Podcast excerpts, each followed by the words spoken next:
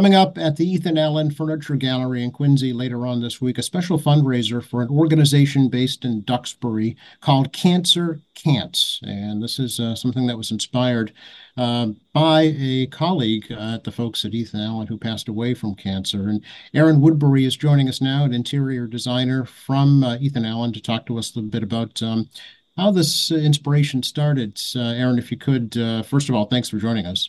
Thank you for having me. Um, yeah, so unfortunately, over the last three years, we've had two designers um, pass away from cancer. So um, we've been planning this grand reopening, and we thought, you know, how can we give back? How can we make a difference? And you know, cancer takes so much. Um, and I, through a friend, found out about Cancer Can't. I reached out to see if they wanted to be a part of our event, and they immediately jumped on board. So much so that in our for, our first uh, correspondence, they offered to help um, our designer who was not doing well. So we knew immediately this is the team we wanted to partner with, and they've been absolutely incredible um, to work with. And what they do and their mission is just inspiring. So um, we're really excited to have this event um, and have them be a part of it. So Jamie Callahan and Meghan Smith are joining us from Cancer Can't to talk to us a little bit about what that uh, group is, how it was founded, and uh, how you might be able to help too. So, um, so Jamie, Meghan, thank you both for for uh, spending some time. Appreciate the opportunity to learn about it. Maybe Jamie, if we can start with you, if you don't mind, and just tell us what is Cancer Can't. Sure. Um, yes, thanks for having us on. And Cancer Can't's a charity that we founded in 2019. Um, we fundraise through multiple events throughout the year to raise money for families going through a cancer diagnosis and to just help them along their journey. Um, it was founded just after my um, treatment that I was going through. I was diagnosed with stage four non Hodgkin's lymphoma in 2018 while raising a five, three, and a two year old with my husband. So it was a really long road. Um, going through the treatments and just the ups and up and down battle, our family and friends came forward, and especially our community. Um, they just came through to help in any way that they could because you know when you have a cancer diagnosis you don't really know how to navigate it. Um, and after i was clear we wanted to really give back to those that helped us. So my husband and i came up with the idea of starting a charity to give back to the community and we reached out to some family and friends and asked if they would kind of hop on and join us. And ever since then we haven't turned back. So it's been it's been growing every year which is what we want it to do. Sure. So Meghan if we could bring you in now and talk to us a little bit more about the, the organization itself. Yeah for sure. I mean i came on board in the very early days. Jamie and i were you know, we're, we're best friends. We're in, in, each other's weddings. And um, when she went through that journey, there was a lot of cancer in my family. My sister had gone through ovarian cancer.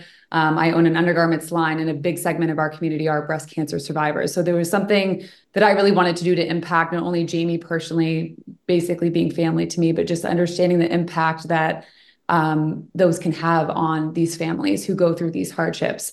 Um, so I was lucky to be a part of the the charity early on, really growing it from the ground up, from the branding and the marketing and building community. And it's been really incredible just to see the in real life impact that we have, not only of the families themselves who are going through these really challenging journeys, but when Cancer Can't puts on these events from cornhole tournaments to concerts and um, like this event with Ethan Allen, some of these smaller events, um, just to see that impact on a community level, like in real life, is really, really powerful. And it's just been beautiful to see how that has grown and just organically evolved over the last couple of years. So, what kinds of things can cancer can't do for somebody or somebody's family who's going through that journey right now? Yeah, so we help them in any way that um, they need us at that moment. We the first as soon as we hear from families, where it's more word of mouth um, that people come to us and say, hey, look, you know, my aunt or my sister's going through it. What can you guys do to help? So we personally reach out to them, ask them what they need. A lot of times, you know, families want financial help in the beginning and we're more than happy to do that. So that's what we that's what we do the fundraising events for. Some families aren't in a position that they need that and they just want that emotional support or um, you know, just somebody to talk to that's been through it and kind of help them navigate it. So my husband and I are on our phones and emails all the time, as well as other people on our team. some other families, um, we have a couple of local families that have kids with diagnosis, and what's more helpful to them at the time is meals. So we have a local business in town that uh, we order meals from, and we'll hand deliver those or gift cards. So basically, it's anything that they need at the moment, and we, you know, just kind of reach. We talk to our team and put something together and get it to them as fast as possible. Tell us about the team, if you could, Jamie, a little bit more about the folks that that are helping you with this. Yes. Um, so we have a board that's um, two close friends of us or of mine, and we meet monthly to talk about each family. And then the team expands out to um, Meg Smith and her husband, my sister as well, um, my husband's brother. So it's kind of family and friends, but there's I think 13 of us now, and we the events that we put on are are really big. Um, we have we started with one event, the cornhole tournament in 2019, and now we're on year five, and we have four huge events and a couple other sprinkled one throughout sprinkled events throughout the year. Um, and without these 13 people on our team, we couldn't put this together without them. It's really amazing. So, you know, for somebody uh, watching right now who may be uh, going through uh, a, a, cancer diagnosis and treatment, having come through it your, yourself, you know, what are some words uh, of advice that you'd give to them? Oh, this is a tough one. I always struggle with this, but um, I I always focus on staying positive. People tend to look at the big picture, and I'm so like just put one foot in front of the next. Do one day at a time. That's all you can focus on. Don't don't let the negative get to you. There's always going to be speed bumps and hurdles. And if you can just get over each one, one at a time, then you'll get to that outcome. You know, it's not with cancer, unfortunately, there's not always an end in sight. Sometimes there's always lifelong side effects, but you really just have to stay focused and, you know, one day at a time. Tell me a little bit about the uh, the organization's name, Cancer Can't. um, this is so my husband and I were talking one night. We were trying to come up with names, and we we were doing a word on play or a play on words, and um, he said something like, "You know, cancer can't take your spirit," and I said, "Oh, cancer can't take your fight." And then we both said, "Well, what if we just call the charity Cancer Can't?" And then we call our team the CC team. So our website is www.theccteam.org. So that's kind of how it came about. Okay, and, and Meghan, uh, how do you feel about uh, you know that kind of mission, if you will? Oh, of course. I mean, it just lights up my soul. It's so aligned. And again, even the cancer can't the name, everything just is so cohesive because even at these live events, you know, we'll have um, those who show up, whether it's for a family member or those who are at the events actually have gone through a cancer journey themselves. And, um, you know, we'll have little tables where they can kind of fill out cancer can't, like what that means to them or what it can't take away from them. And it's just really it's just really incredible just to see the impact that it's having um, not only again to the to those who are affected but their families and um, i'm just so grateful and honored to be a part of it because as we continue to grow it um, it's just it's um it's a beautiful thing it's very humbling and it's something it's my most um i guess fulfilling project in in my career that i've ever worked on so Wow. Yeah. Jamie, did you ever think, um, you know, before your diagnosis and your journey that you'd be uh, spearheading an effort like this? Not at all. I not at all. I was a stay-at-home mom. I had some part-time jobs on the side, and now running Cancer Can is a full-time job, and I put hundred percent of my heart and soul into it, and I I wouldn't change anything. For somebody who might uh, you know be hesitant to reach out um, for help, um, but is in the process right now of going through something like this, what do you say to them? Um, I just want them to know that we are here for anything they need. If they don't want to reach out, you know, um, if they know somebody that can reach out to us and don't want to contact us directly, we're happy to help you know a family member help them navigate it. They can send us a message on our website. They can send us message message through social media. So there's ways to contact us without us actually knowing who they are. Um, and again at our events we don't ever bring families up on stage. We keep everyone anonymous for that reason. I mean, i think that's more impactful to to the events just to keep it you know we want we don't want it to make it so personal to them because there we have a lot of families that we're helping at one time so it's about the event it's about bringing people together to raise awareness um, having fun and and just um, raising as much money as we can for these families that need it Sure. So tell us what'll be happening at at uh, the Ethan Allen store in Quincy. This will be uh, Thursday, uh, January 18th.